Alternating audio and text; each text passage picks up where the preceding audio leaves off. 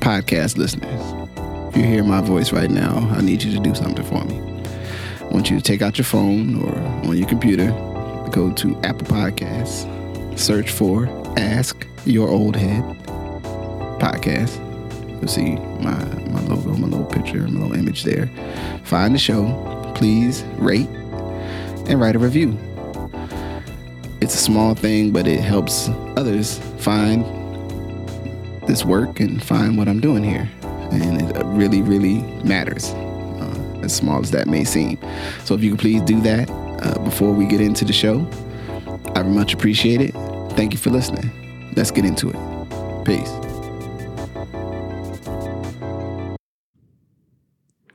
Peace. Before we get started with the episode, I wanted to give you a little preview. So this episode of Good Brothers, or what is currently known as Good Brothers, will be in the future known as something else, but it'll still be me and the Good Brother. Uh, we're going to touch a little bit on R. Kelly, a little bit on so far reading. I think some other odds and ends in the conversation. But I want to say thank you for sticking with uh, you know this podcast as we figure out the future uh, while still riding in the present. So, um, you know, as always, take the best part for yourself and enjoy. Peace. Peace. I'm Majestic. Justice Rajee, what's going on, my brother? Oh man, I'm enjoying a uh, a uh, slightly overcast, not too brisk fall morning. Um, you know what I mean, and with a cup of coffee. And Now sounds like Portland all the time. yeah. Well, when is it? When does it? When does it actually like? When is it sunny in Portland? it's pretty much sunny most of the time from May through really through um you know into September. Like once you get into the emotion, like this year, and I keep telling people it was it was sort of dry, even like so it was it was not super rainy this uh this last uh winter.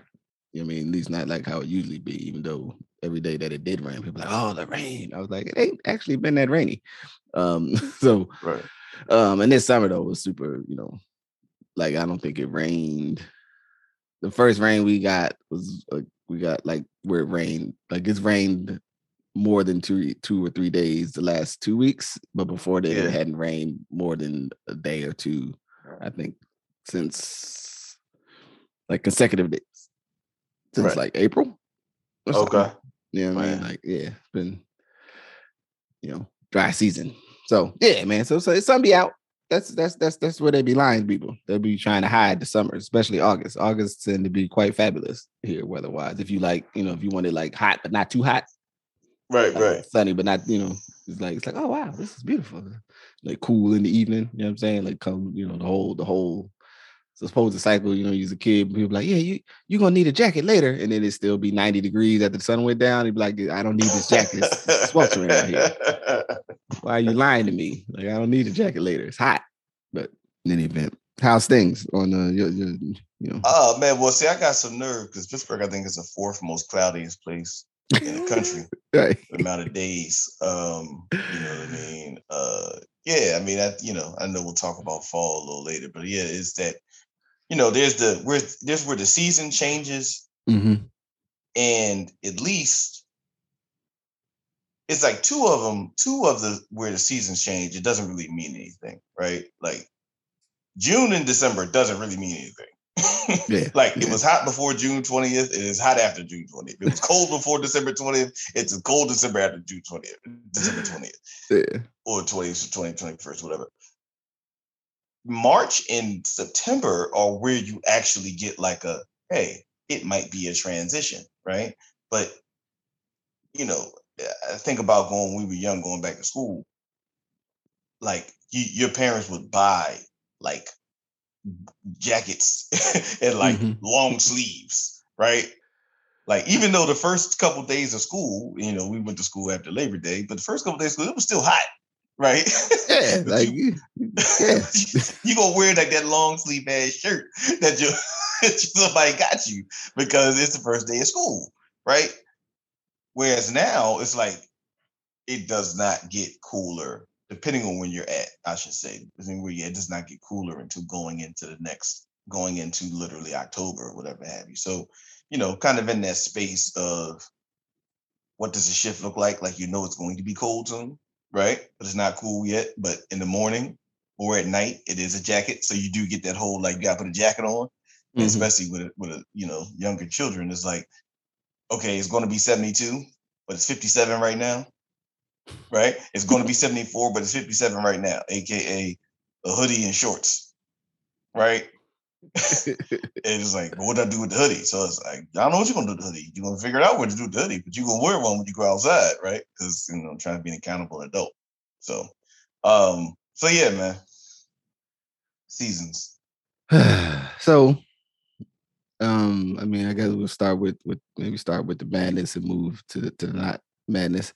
Um uh R. Kelly was found guilty on all counts of uh, federal racketeering, uh, sex trafficking charges, and um, it's, categorized as a decades-long scheme to recruit women and underage girls for sex. Um, I, I have not um, had the opportunity to read all of the super fine details um, of of of all the parts of the case. So um, I'm sure there's somebody that may be hearing this conversation later be like, you know, brother, I mean, I mean, I understand that, you know, th- there's some things we should look at though with this. And I, am just not really a party to or kin at the moment to give those individuals that want to have that conversation a whole lot of airspace in my own uh, mental framework.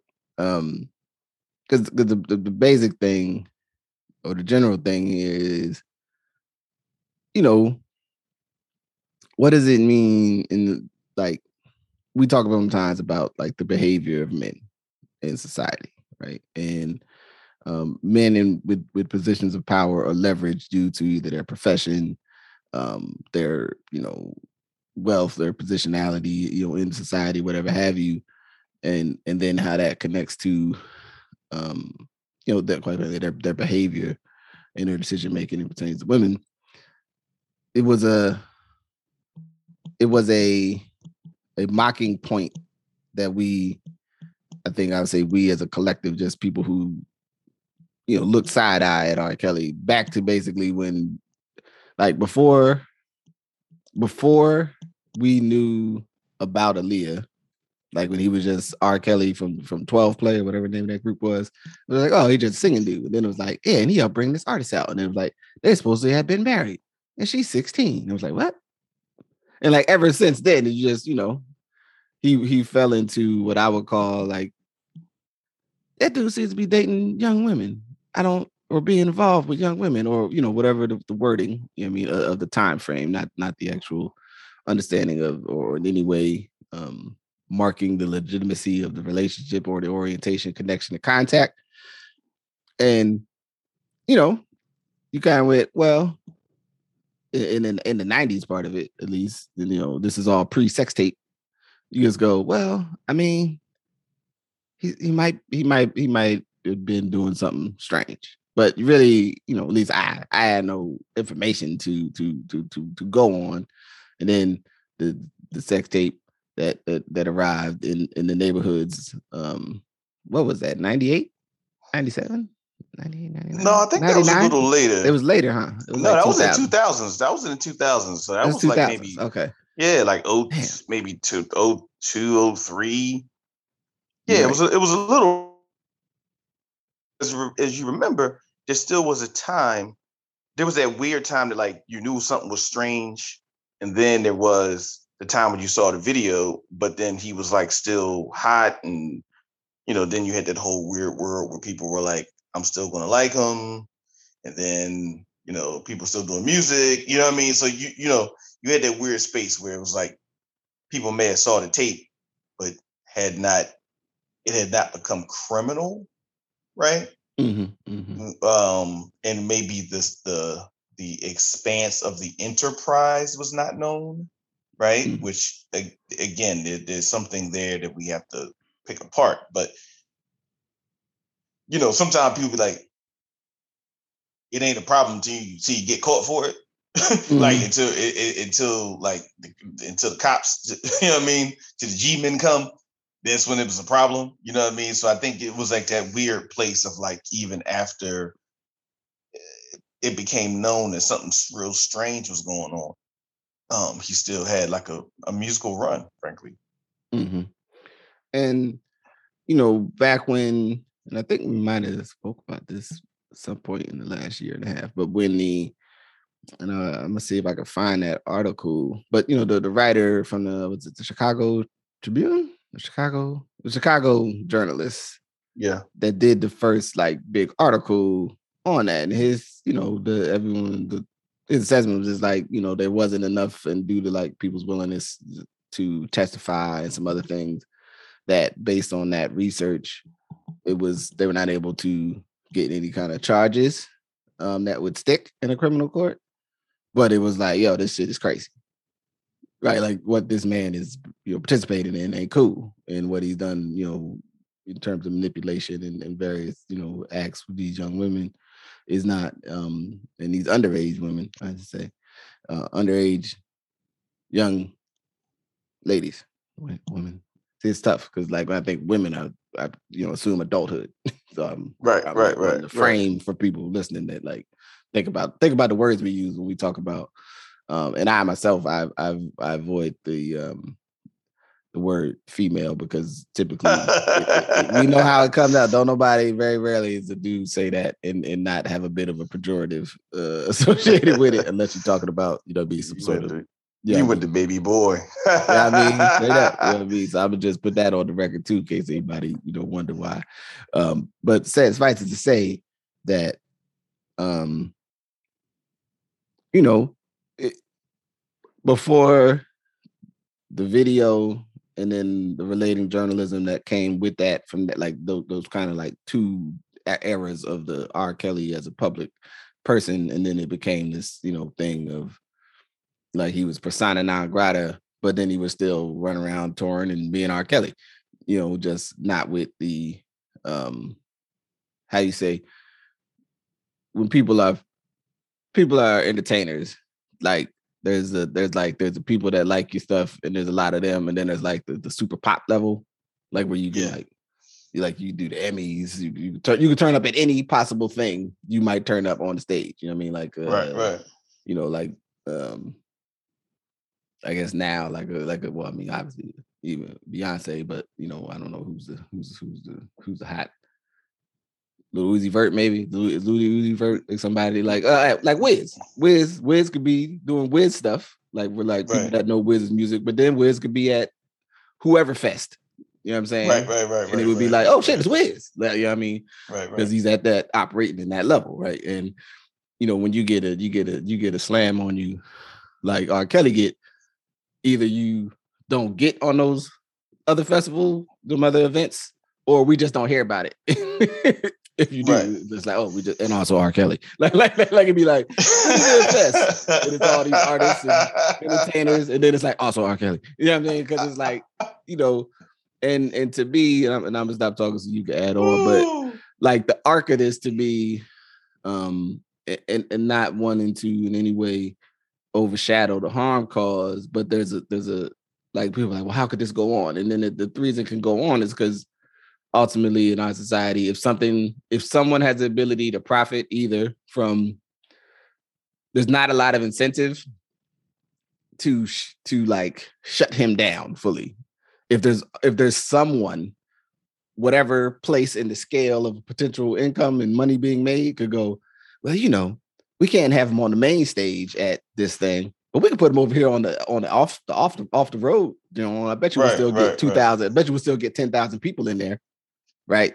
Like I bet you he, you know, his records are still streaming. You know, people will still buy, you know, the material, and and it, and like it, I would like it to be some. I don't think it, I don't think it gets too much deeper than that. That like people will still buy it. So someone there's still someone that might go, well, I mean, I can't ha- I can't have my name on the contract.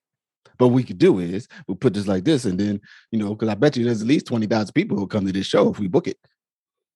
You know what I mean? And then he, you know, keeps performing and, you know, uh, whatever have you. But I guess that also, I mean, because he's been in custody, what, two, three years? Yeah, he's been locked up yeah. for a minute. Yeah. So maybe not two, three years, but so Yeah, I I said a lot. What, what's one of your yeah? uh, a, I mean, a couple things, a couple things about this, and, and one, I think we have to be real about culture. Um, about uh, different forms of culture, American culture, and then sometimes even as it drills down to specific certain communities' culture. Um, you know, in 1994 or 90, late 93, early 94, this man who was an adult at that time, who was as old as, you know, Arne Duncan, who was the Secretary of Education, you know what I'm saying? The, the Obamas, right? Actually, they, they were really good friends and played basketball together. It's a whole nother story. Um, he put out a song called Seems Seems Like You're Ready. Right? Now, that's really clear what that sounds like. It seems like you're ready. Right? And he was talking about youth. Right? He wasn't talking about like, you know, someone being a little nervous, right? It was like, hey, mm-hmm, mm-hmm.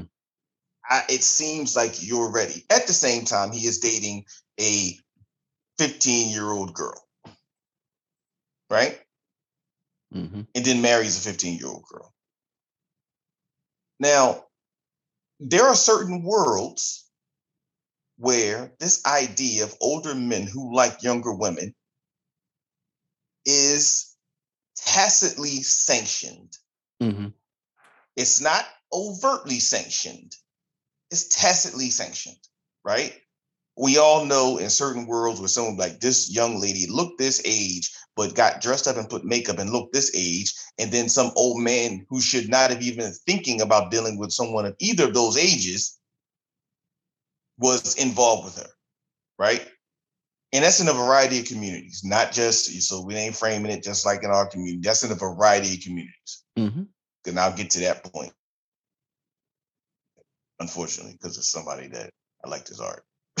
um, so that's that's one.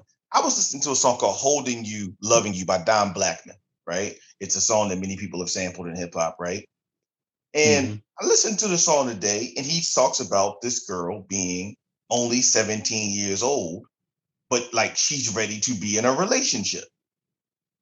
And this is from like 77, 78. I'll see mm-hmm. song. Like, I mean, we think about, you know, uh, what's his name? If you think you're lonely now, wait until the night. Uh, goddamn Bobby Womack, mm-hmm. right? Bobby Womack, who was with Sam Cooke's uh wife, then his sister, then his daughter, mm-hmm. right? History is replete with some of this stuff. Yeah.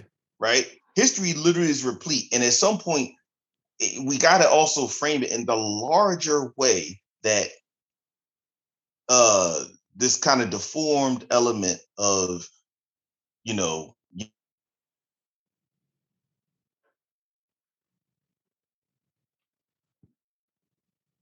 Oh, lost you for a minute there, guy.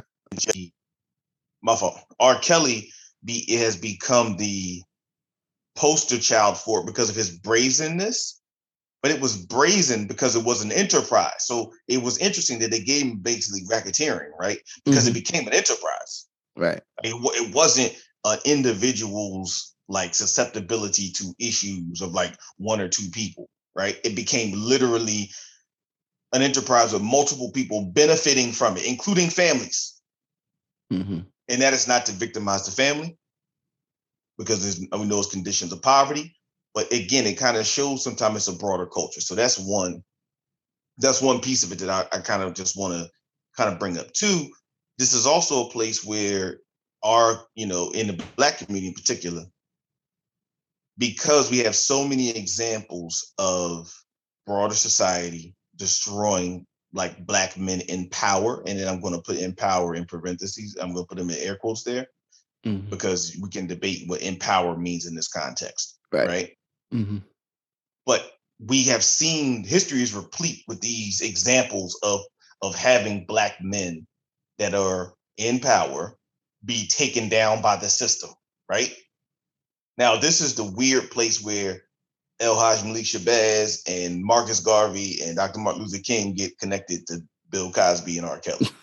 Right? this is the this is the weird place where the through line and all these things go from Kwame Ture and the Black Panthers to R. Kelly, right? Right. If people really Um, do make them like, yeah, see, they be like Malcolm. You see what they did to Martin? They are Kelly. Right. In all like, seriousness, say or like, in all seriousness, in, in, in our in the infamous, you know why they took Bill Cosby down because Right. he wanted to buy NBC, right? Like at some point, he was going to turn NBC into the Black Information Network or some crazy shit. Like he was like, even if you asserted that, even if you asserted that at some point in Bill Cosby's perspective, he had a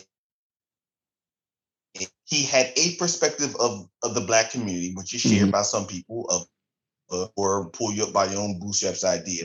The idea that he was going to turn it into watching Shaft and like the spook that sat by the door and watching San gonna be- right? it's gonna be like on- on Uptown Saturday Night, the series. You know what I'm saying? Right, right. Like all you going to see is Llaila Afrika and Dr. Tony Brown on on TV or on NBC. You're crazy.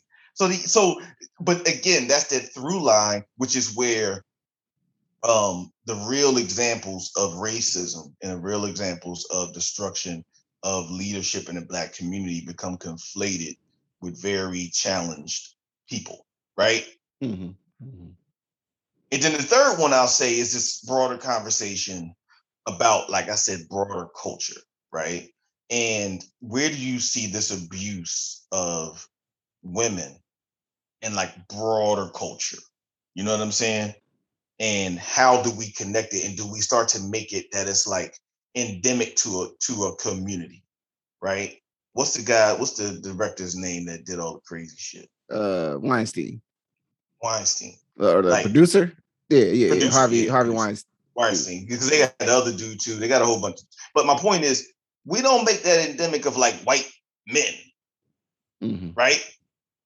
Sometimes we try to turn R. Kelly into like a black man thing, where it's like, no, he's a pervert, right? Right. Same way Weinstein's a pervert, he's a pervert. It's a culture, right? It's a culture that pervades, like you said, men in power, right? Let's not call it other than what it is. So I think, you know, uh, and I don't know if I could argue argue being brought to a close, right? Because they'll go to jail. Some other people will go to jail, you know. But it's uh, I don't know. If, I don't know if you could necessarily be like, here's we've closed the book on it, right? Because listen, look at some of the culture of some of the young women that I mean, frankly, even some of the weird stuff in the Kardashian family, right? Of the age of kids. Like I don't know how old Kylie Jenner is. I don't know how old some of the Kardashians are. I, I assume they're adults now, but it definitely feels like some people was liking them when they were Right. not When they was not, yeah, adult. they- Yeah, it wouldn't right? necessarily been appropriate to be doing that. Yeah, so it's kind of like it ain't over. You know what I mean? Like sometimes we try to close a book on something because you close a book on a particular person, but you didn't close the book on the culture that produced the person, right? Right. Right. You, you know what I mean? And so, and and how do you? And then I mean, the broader, bigger question is how do you close the book on the culture that produces the person? There's some elements of compe- compelling people not to do something. There's some parts of shame, and there's there's different parts of it. But I would argue sometimes those are short term. Those are short term uses. They're not like long term solutions, because of people eventually become they become unresponsive to them. Very similar to like the R. Kelly thing. Like I got Mhm. people my I got people I know. That's kind of like, man, y'all kiss my ass about R. Kelly. R. Kelly make great music, right? Because we've seen so much dysfunction, Mhm. right? And it's almost like, the, and this is a question people ask, not something I'm affirming. want to be clear. People will say, "Well, did you out? Did you kick out your cousin? Did you kick out your uncle out the family when they mess with somebody young?" Right? Versus R. Kelly. Mhm. Mhm. again, that's where the shame, the shame and the stuff like that are still relatively short-term solutions. But I think we do have to look at the culture that produces, whether it's Weinstein, whether it's R. Kelly, whether it's anybody else, and you know, and looking at that. And and that's I mean, at least for me, one of the touch points and why this I think is important for, for us as men like to have some some words on this because there's there's there's an underlying underlying aspect of his behavior that is that is directly connected to a way that a good deal of men are socialized, right? To to perceive their orientations, their relationships, their connections, the, their the an acceptable like almost like if, if you said there's a scale of how you can interact with women and somewhere on that scale is the place where you could just be like yeah all women are uh, like a, a collectible transactional object to be in my life and and then also you know you in this case not necessarily grown women um you know girls you know what we, we adolescents and that that is that there's some reasonable aspect of like well yeah i can see why you want it like like no. No. No no i don't. You know what i'm saying? Like you know uh, Kimberlé Crenshaw has a good opinion piece, pretty good, at least in my first read of it in the New York Times about it. And some of the points she raises is like, you know, media, like lots of people had incentives to cover for like shit that looked shaky. You know what I mean? Like if he come to the office and he's like, you know, like the assumption, like, well, you know, when you're a big entertainer, there's always like attractive women around who might who might be too young, right? You, I don't know if they're too young. I didn't ask for the ID, so you know, I'm on some don't ask, don't tell type time because again, I want them to book my thirty thousand arena, or right.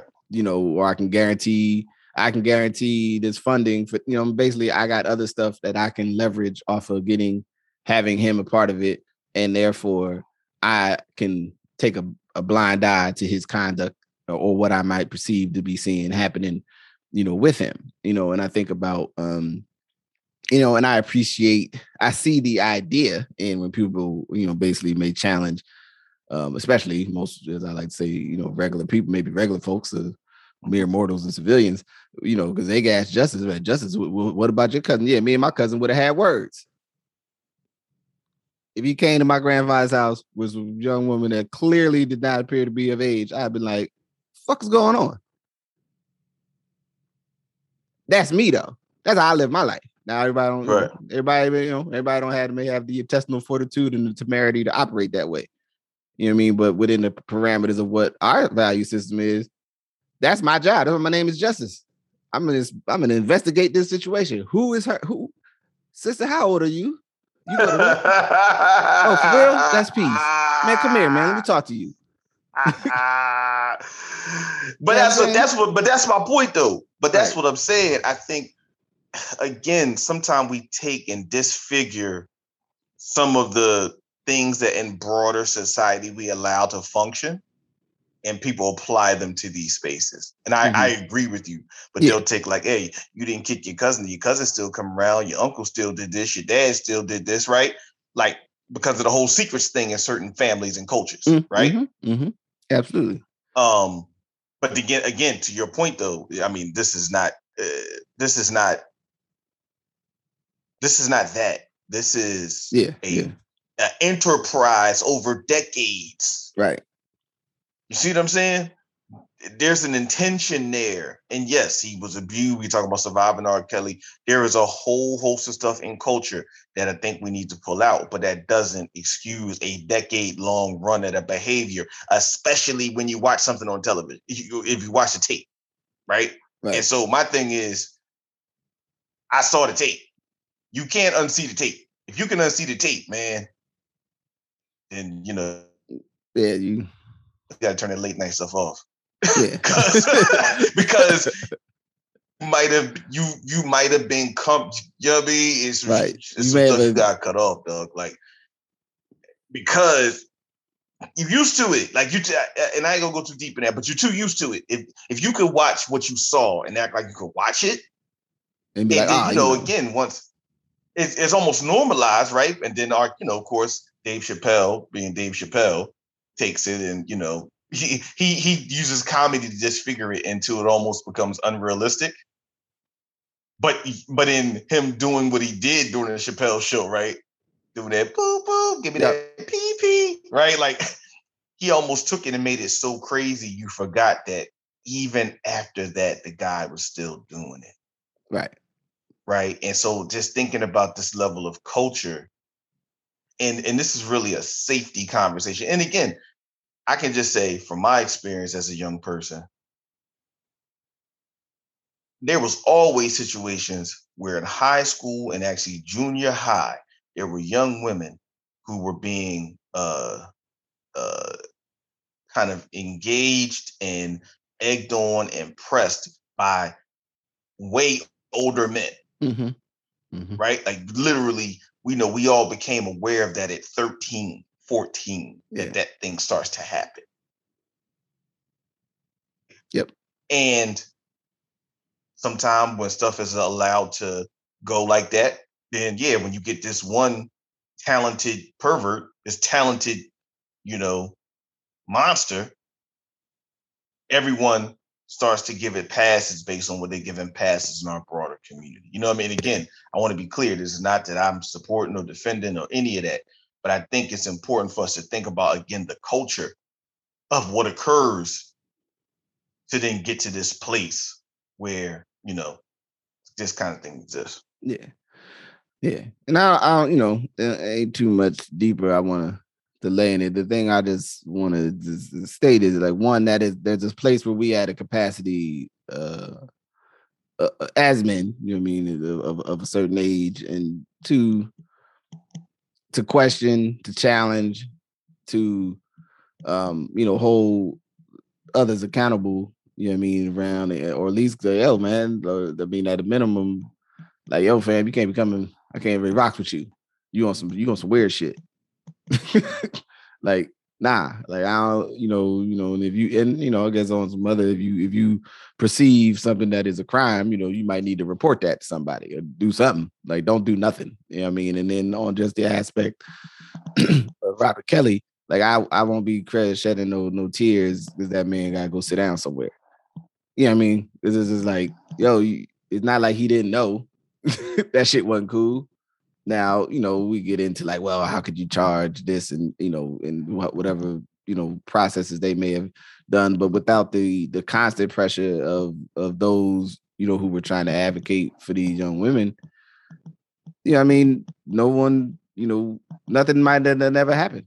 You know what I'm saying? And and that to me, uh, that doesn't mean him being guilty and needing to sit down does not mean other people who aided and abetted the practices and the behaviors or supported or took money, you know, took hush money off the books or this or that, you know, took you know clandestine, you know, settlements, so to speak, even though it wasn't technically, it just as air quotes settlement. So even though there wasn't a settlement, kind of like, you know, yeah, you did like, you know, where he in his mind might be like, well, I gave him two hundred thousand back in '99 because they found out, you know what I mean? So I should be cool. And it's like ultimately, man, we all responsible for what we did.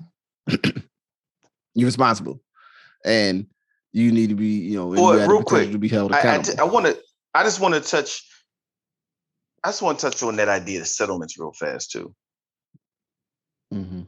because I think it's an interesting idea that we have when people are accused of something, that we have a methodology to like solve it with money Mhm. And never talk about it again. Right? Like legally, Yeah. we have a methodology when so you blame someone of a whole host of things, right? It could be a whole host of stuff. It could be everything from you didn't fix my faucet right, right? It could be Mhm. everything down to environmental racism, right? everything at the end of the day can go into a room and say, I allow I give you this much money and I do not take responsibility for this activity. Mhm. and it's entirely legal. Do we have any? Why are we surprised that someone of his level of money would think that there is a certain amount of payoff you can give people in families to not take accountability for your transgressions, right? Because we Mhm. have this precedent that is an entirely legal precedent. Mhm.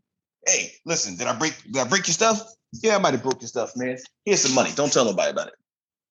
Right. The per the person signs the thing and says, okay, if you pay me for my suffering, my time, and my lawyers, I won't tell anyone that you broke it again. right? and then we walk away. So I, I mean, I agree 120% with you. But I think again, we have to look at the culture we have fostered, where there's this idea that there is enough money to get around a problem. Yeah. yeah. You know what I mean? And, and it's not about the accountability. And actually, you can run from accountability if you have enough money. Yeah. We, we, we've, we've, we've created a structure. And then also, I, I think it's important to say there's a structure within the, the hearts and minds of a lot of people that if some money changed hands, that they too feel okay going, well, they took that settlement money. So right. So it should be exactly. so it should be done deal. And you know, which like I said, it, it'll you know, when we talk about, you know, you put in a bad uh HVAC system and I got black mold in my house, like, yeah, cool. You did something to me, right? In, in, maybe in an abusive manner, or like to someone I care about, my family member who, and for them, the funds may help them with some personal stability and other, but it don't mean it undone undoes what was done to them. absolutely. No, absolutely. I'm saying, and so the idea that what was done to them is now undone. No, it's not undone. It's just you know, it is like what one may be able to do. And you know, none of none of that.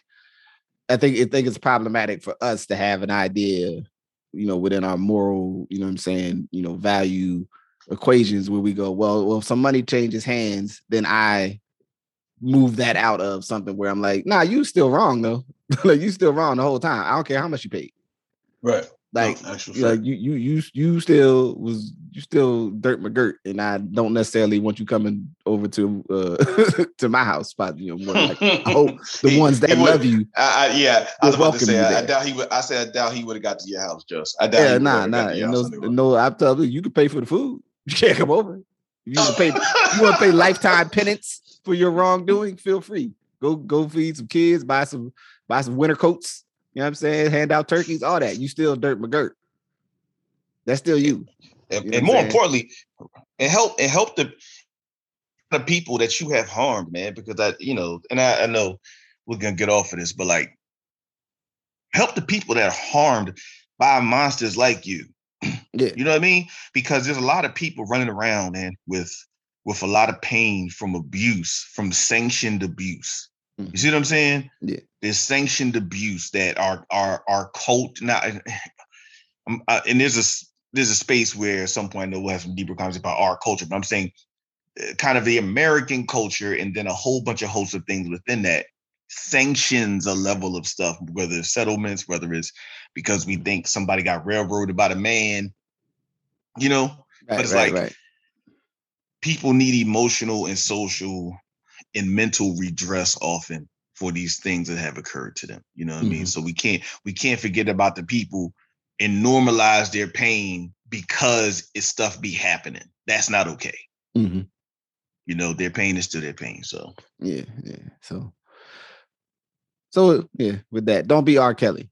That, that's well, that's, that's, that's clear. That'd be my yeah. last statement. Yeah. If you want to be, if you out here trying to be junior league R. Kelly, and that's why you mad at R. Kelly going to jail, stop being R. Kelly, dog. That shit ain't cool.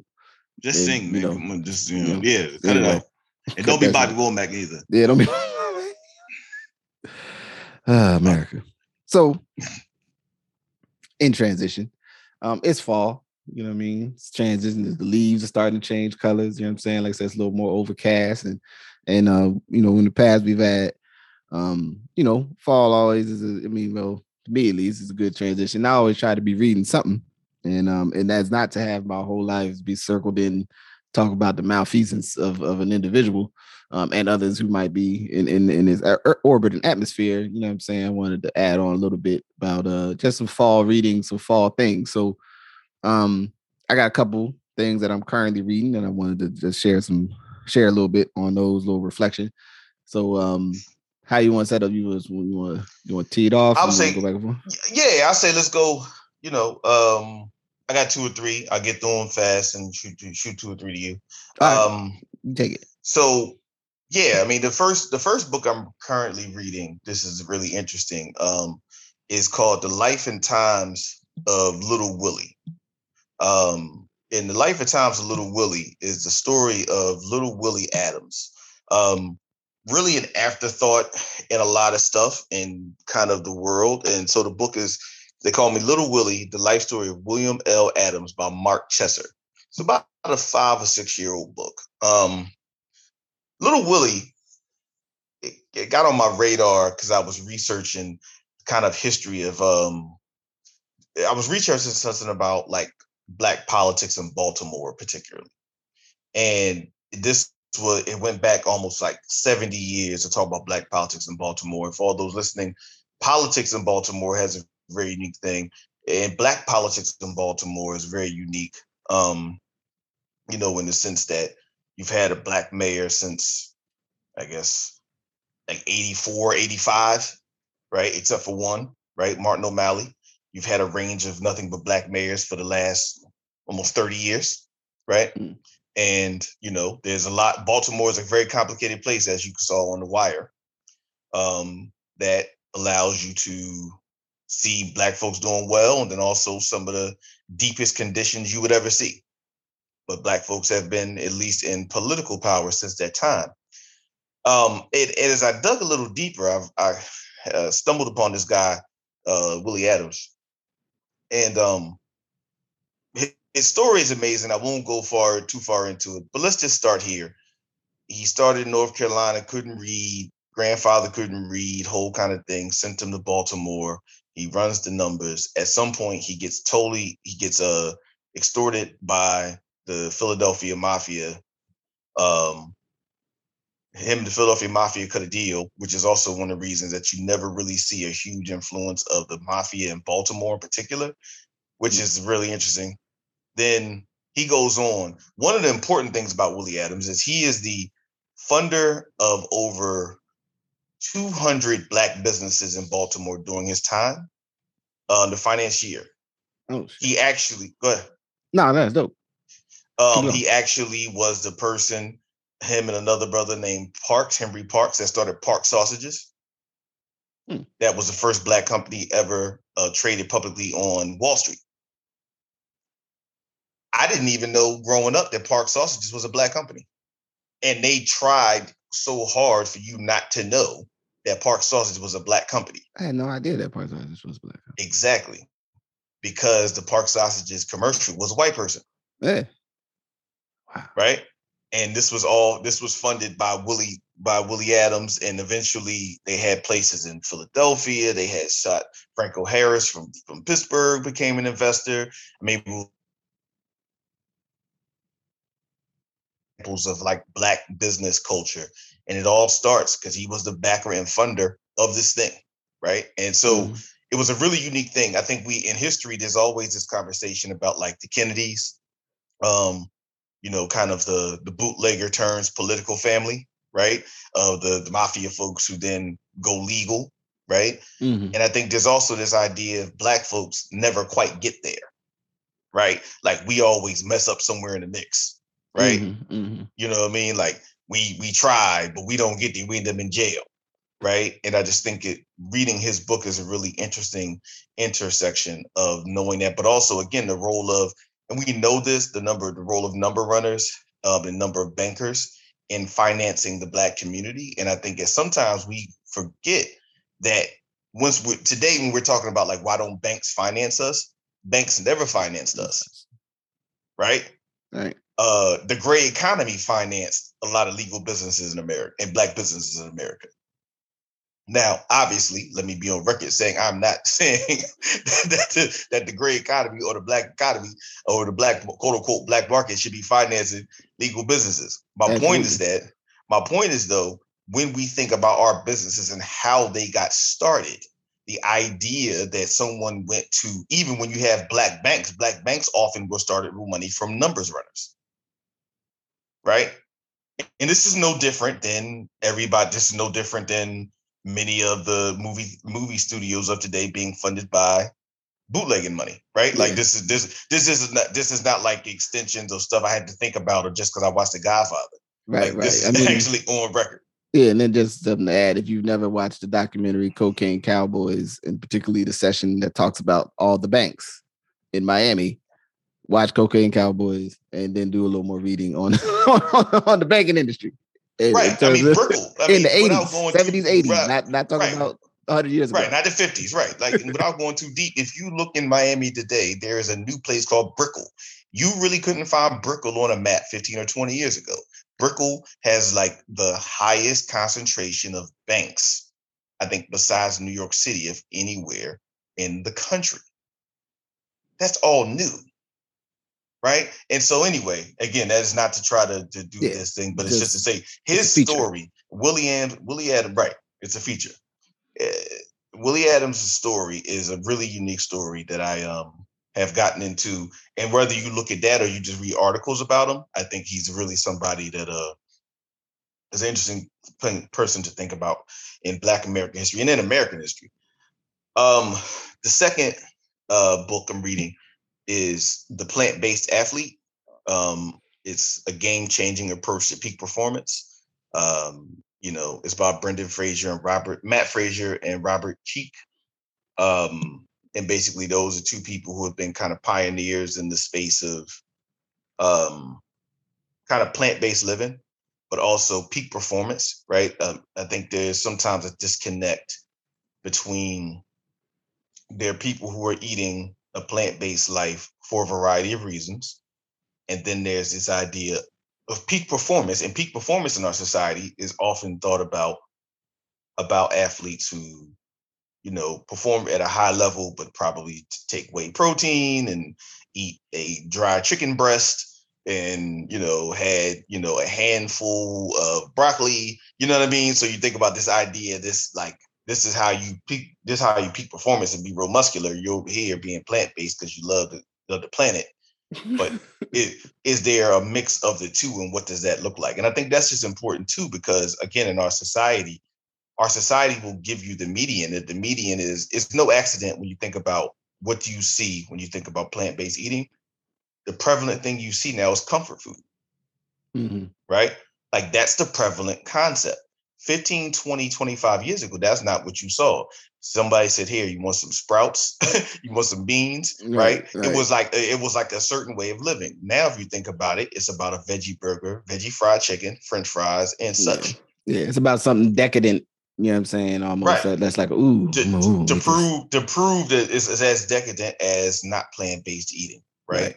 and so when you're thinking about what does it mean to have a plant-based diet right and notice i didn't say vegan um i saying a plant-based diet because i think it's important for people to start making that distinction um because one vegan is a broader sense of a lifestyle than a plant-based diet Mhm. right?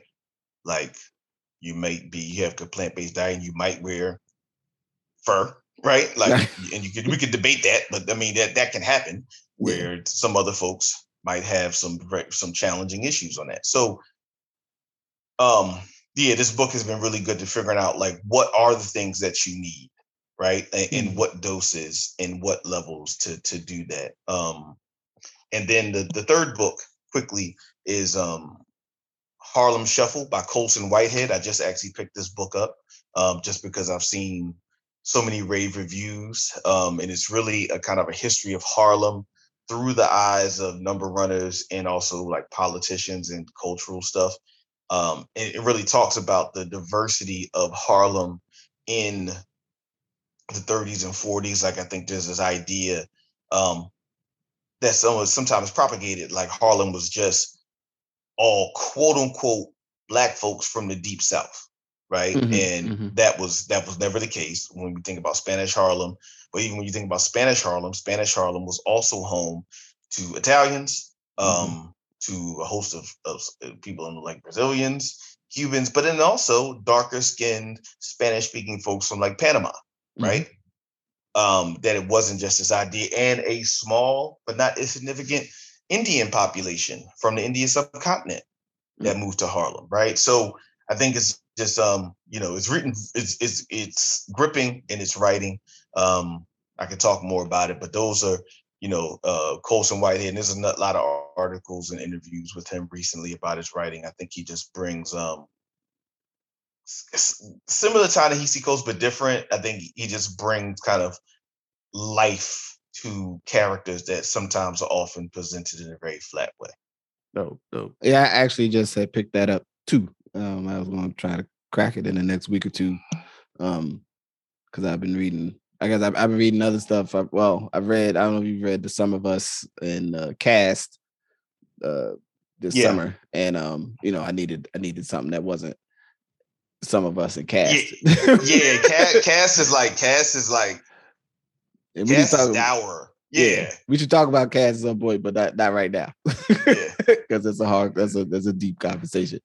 Um but it did actually you know so um so yeah so i, I grabbed the Colson whitehead joint too um because also i you know try to endeavor to make sure i'm not just reading um not not just reading like nonfiction sort of uh in the context of like you know here's how this problem is happening. Here's how you should read about it. Like i try to spread my thing out. So although um, at the moment. So well peace. Thank you for those. So uh currently what i'm working through um um and actually kind of calling back to our conversation last week in in a, in a context of last time um so finishing uh lakota america um a new history of indigenous power um Hmm. which is uh and i'm not 100% sure how to pronounce the author's name but they have another piece that i think i might have spoke to you about i don't think we talked about it in this format um about the comanche um uh, uh well, I think it i'm gonna, I'm gonna write the author's name down um because i'm not 100% sure how to pronounce it but um uh, Pekka, I think it's Hamalanian. I'm gonna type it. Apologies, and someone that can help me. I know it's, it's like three um, there's some umlauts and some stuff here. I gotta get somebody help me make sure I pronounce the, the person's name right. But they're, um, I think they're they're a scholar. I gotta double check the university, but they got a couple different um, pieces on you know the history. Um, like I said, one of the one of the Comanche, like I said, which if you read that and, and then take a really look at that, it reframes that whole concept when people be like, and we took this from the Mexicans, and it'd be kind of like, you know, there's a big, there's a giant Comanche shaped blind spot in your conversation about the Gadsden Purchase Mm. and all of that. Yeah. you know what I'm saying? And just as a quick as a quick aside, I happen to, you know, they were dealing dealing with Hispanic Heritage Month, and you know, so all of my two million brothers and sisters of a variety of backgrounds, like you know, uh, that whole 15 to 15 thing, man. We got to push this to like a whole month or something. This whole September 15th, October 15th. Yeah, what the hell? How we supposed to know when this starts and ends? yeah, but, yeah, you know, yeah. Come on, this this do Market. September, October. Let's do Yeah. September, October, man. yeah, we can do the but whole anyway, two months. It's Let's do the whole good. month, man. Two months, two vines, a whole bunch of them, man. Come on. Anyway, Let's do it. You know what I'm saying? And- um, but I, one thing I was watching was that when we talk about this whole Alamo thing and the Texans and the the like Tejanos, like it's not as easy as I think history, like most things we know, it's not as easy. And talking about the Comanche role, right? Like the Comanche role wasn't just like this band of people, like this band of bandits. yeah, You know, it, it was it was you know they it was an empire. yeah, it was an instrumental. I mean, and it, it goes it goes to and then in this joint, like adding on that history is that basically you don't really understand the scale to which like these the erasure, like as we spoke to last week, of the the the people who were there and what they were doing and what ways they had, you know, they were doing their thing, right? Their agency in their own world and their lives and the arc of it. So you you can you can you can get into a place where you look at it again like as this passive like that it that these different cultures and societies sort of were doing you know kind of erupted out of the ether were standing somewhere in a piece of area in the land europeans showed up and they fell over like a like a stack of bricks. And then you know and then later you know i'm saying? Like it, it wasn't like that. Like it, it, there was there's interactions there's there's trade there's there's cultures changing due to conflicts over here there's you know redevelopment in the relationship. There's all this stuff that you know we're talking about a couple several hundred year process from first time europeans have contact uh at least as we credit it in terms of like columbus to you know the what we would say the close of the indian wars um in 18 in the 1880s you know uh you know at, uh, wounded knee and whatever the the 1880s you know what i'm saying like Yeah. there's a there's there's a gigantic amount of history in there and most of us don't know enough about it, and it's just dope. I, I like I said when I um, came across some of this, uh, this other work, like I said, I try to to to fill in that gap, right? So that when I think about the context of those situations, I don't think about them absent of the people who were there, right? And and only mm. maybe frame it in this like where you just do like, and it was Columbus, boom, and now it's 1872. And it's like, yo, it was 300 years of activity, 400 years of activity. We can't right. just you know, we need what what happened in there, what was going on, what were the layers? You know I mean? It was you know the pelt trade and this war and this thing, then guns and the guns go and the arm. Like there's all there's there's there's there's a lot to learn in there, and so that's you know um one of my that, that's my, my that's my audio book in the car reading right now. I'm running around. Um, and the other thing, which which is um more pieces, but um I you know purchased uh 400 souls, which is um you know, it's a it's a community history of African Americans, you know, uh, 19, 1619 to 2019. And I just been um taking time to try to because it's all like essays and smaller pieces, so it's a little bit different in structure. But it's been on my um my touch point to do some history reading, you know, on African Americans and but also to work through different pieces. I know um I think Brent, I think BMOT got a piece in there some other people, you know, I mean, that you other people might be familiar with, you know, be my friend of the person I know personally. so, you know, I mean, wanted to make sure I got a copy. Um, you know, because it's one thing for somebody to have a book out about, you know, something black, it is another thing to read it. mm. it, it, you know, sometimes people get books and they're like, "Yeah, I got this book. I ain't never read the book though. It's just sitting over there looking at me." Yeah, you know I mean, so trying to keep, you know, it's a what they say, reading is like a um it's like many things. If you don't do it regularly, you, you know, you don't read, you don't do it as well as you used to. You know what I'm saying? Mm. So you got you got to exercise it. And so those are my two. And like I said, I like I, I got the Colson Whitehead joint. That's my uh like I said, you know, and I, and I'm trying to intentionally like I read a lot of stuff elect- electronically, like on the daily in terms of newspapers and you know, you you know that kind of articles. And then I listen to stuff, but I am trying to cut away a couple hours every week to just actually read a book with paper you know, and like turn the pages, right. like That's look right. at the letters. You know what I mean? You know, maybe have some light jazz playing in the back while I, you know, work through these words. So that's that's my um those really just the two for me. And then like I said, the and the Colson Whitehead joint as as, as a yeah. as the bonus piece for my fall, early fall reading. I'm I'm wanting to read um there was a Barnes and Noble going out of business near me, and they had you know everything in there on sale, and I was trying to I ain't have a current list of some some some fiction or some sci-fi or something, you know. So I grabbed, you know, so I so I, you know, I was trying to catch a deal. Let me see if I go in here, you know, come up on something. So I, I need some need something funny or like just fun to read a little bit later in the winter when it start getting dark here. You know what I'm saying? Because you know, it get dark, start getting dark at four o'clock. It'd be a little be a little bit much. You know what I'm saying? So that's on the list though. And um yeah, that's my two. You know, I suggest others if you. I'm gonna try to put the names of these in the show notes so people, you know, if you want to read, you want to join in the reading, you know, you go find them.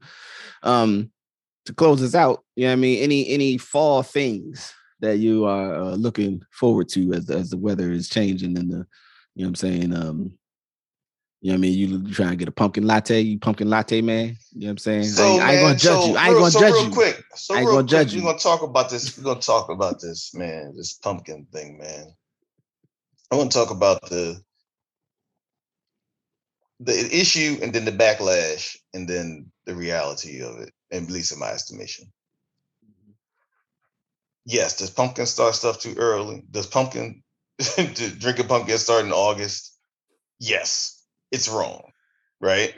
but it's the same way. Listen, eh, and I'm gonna go on record this thing. It's the same way. People took something that people say they don't like to drink that tastes nasty and then gave you a whole bunch of flavors with it and made a nice little feather in front of it, put a feather on top of it, and sold it to you for six dollars. And that's a latte. Right? People took a thing like coffee, which is a drug, right? Yeah. It is a drug. It took a drug and you don't like the taste of the drug because you you know you don't like Juan Valdez when he was in the you know Colombia whatever. You don't like to sit in here drink this nasty espresso, right? Okay, cool. So we're gonna put a whole bunch of flavors in it.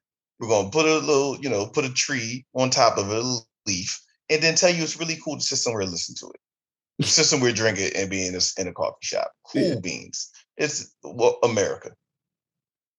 So when they figured out that most of us who had never had anything pumpkin, they gave you something that was seasonal. People jumped on it, just like America. We started drinking pumpkins. Now you drink it in August, just like well, people start telling you about Christmas in middle of November. It ain't till the end of December. it is a total creation of marketing. So I get what happened and I get the backlash to pumpkin stuff. Like most things in the world, the fact that pumpkins themselves are really interesting. I, they're not a fruit. It's, I don't even, what do we call a pumpkin? It's like a Pumpkins squash. are right? um yeah, they're squash. Yeah, they're, yeah, they're, they're, they're fundamentally they're squash, right? Yeah, Which is get- also important to, to think about, right? They they grow above, you know what I mean? Like and, and and they're really important, and they were really important to the people of this country, the native people of this country, right? Like it's cool. You don't have to like the fact that pumpkin starts pumpkin stuff start early, and you don't have to hate the fact that pumpkin starts up early. You can deal with it what you want to. It's all a trick. This pumpkin spice latte thing, it's all a trick, man. It's all a thing to get you to drink coffee that usually, frankly, is not high quality coffee. That's why they put pumpkin spice in it so you'll drink it, right? it's like swill, right? It's kind of like, you know what, you know, it's like this. It's like, I'll stop you. It's like this. It's like when you get a vodka and cranberry juice from a, a, a no name bar and they Mhm, go underneath the bar to get you your vodka, right? mhm, mhm. you can guarantee that that is some of the worst tasting shit in the world, right? It is swill. Then what they're going to do for you is put a a a healthy shot of high fructose corn syrup cranberry juice in it. They mix it around and give it to you, and then that will be mildly digestible to you. Mhm. That's what pumpkin spice latte is. It's all about- it is is a vodka and cranberry juice during the fall. You're all welcome. If, if if you like it, it's cool. If you don't like it, it's cool. You're just in America, man. That's so. That's all I got to say for the end of the fall. For the fall. Absolutely. I, I would say this. I I I don't I, I don't actually mind eating actual pumpkin and and you know like you know the, the, the juice bar on on 25th Street. I don't know if the pumpkin in that pumpkin was the same type of pumpkin, but that was good pumpkin. oh yeah, that, You know what that I'm was saying? good They- pumpkin. Yeah. delicious pumpkin.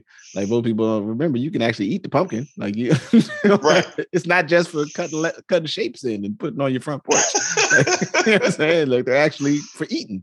Um, you know what I mean? And uh but yeah, like you know, it, it's it's funny like to to watch the currents of things and then like to see something come back every year and then people complain about it. But then you got to realize like the only reason they putting it all the way into August is they like, yo, we got so much pumpkin demand. You know what I mean? We gotta keep we gotta move this pumpkin. We done we, we done built a monster. People love this stuff. Some people are real into it. So therefore, you know, I guess it almost a callback to where we started. Like, you know, because th- there's a market for it, some people will tolerate anything. You know, hopefully not, you know, not that earlier conversation, but you know, not to say pumpkin spice is equivalent to that at all. But just saying, you know, pumpkin is pumpkin is a predecessor to the turkey. Now, yes, there are people who eat turkey breasts. There are people who eat turkey legs. There are people who do all kinds of the turkeys between the end of November and the beginning of November. Yes, that is true. but the vast majority of people only eat something to do with turkeys in the month of November. yeah, Pumpkins is just, hey, we figured out y'all will eat it. We're going to grow a whole bunch of them, and we're just going to do it between August and like in the middle of December, which we got to try to sell y'all gingerbread or something else. Y'all haven't got onto that yet, so that doesn't that that doesn't stay around too long. You, you know the whole the whole gingerbread thing is supposed to be around Christmas, but that doesn't last too long. yeah, like, uh, it's hard sell on that gingerbread. You, got gingerbread and mint. It's like It- it's, it's some sort of mix mix of gingerbread and mint, something that Yeah. Starbucks starts to sell you, and it's kind of like, oh, okay, this is not really gonna work. So listen, man, if you're mad at pumpkins, to to to Justice's point, one pumpkins can be used. It's a squash, man. It's it's, it's actually nutritious. It can be used for a variety of things. don't buy it only can be to hide the swill of the coffee that they're selling you. You know what I'm saying? All right, it's a good coffee. You get some good coffee, and then you'll appreciate that coffee actually tastes good too. Yeah. Like coffee does coffee doesn't have to be nasty. That's it. right? That's- That's just a swill and and and thinking back to when you watch movies from the 80s and they're drinking out those little cups to stay Oh, up yeah. all night. right. No, yeah, absolutely. So, you know, Anyway. welcome to the fall, everybody. You know what I'm saying? So with that, I'm gonna say, man, let's leave on a high note, man. Thank you for adding on. Peace. Peace. Thank you for listening to Good Brothers. Thank you to my good brother, I'm Majestic. Thank you to you, the listeners, for tuning in and supporting the Ask Your Oldhead podcast, what has been the Ask Your Oldhead podcast, and all the connected creations therein which lie and exist and flourish. Uh, you can support the podcast most by sharing with others. Uh, you can also support by becoming a patron on uh, Patreon. Just search for, actually, now you would search for Justice Rajee. Uh, and you'll find a page and you'll find a subscription level that works for you. Uh, every little bit helps offset the costs uh, to keep the make space, you know, to produce and record and to send these out, you know, as I'm figuring out the next direction and where this will go in the near future. Uh, I hope that we gave you something that was useful, uh, insightful, energizing, and uh, moves you forward in your interests and endeavors. So, with that, I'm going to step away, say thank you. Peace.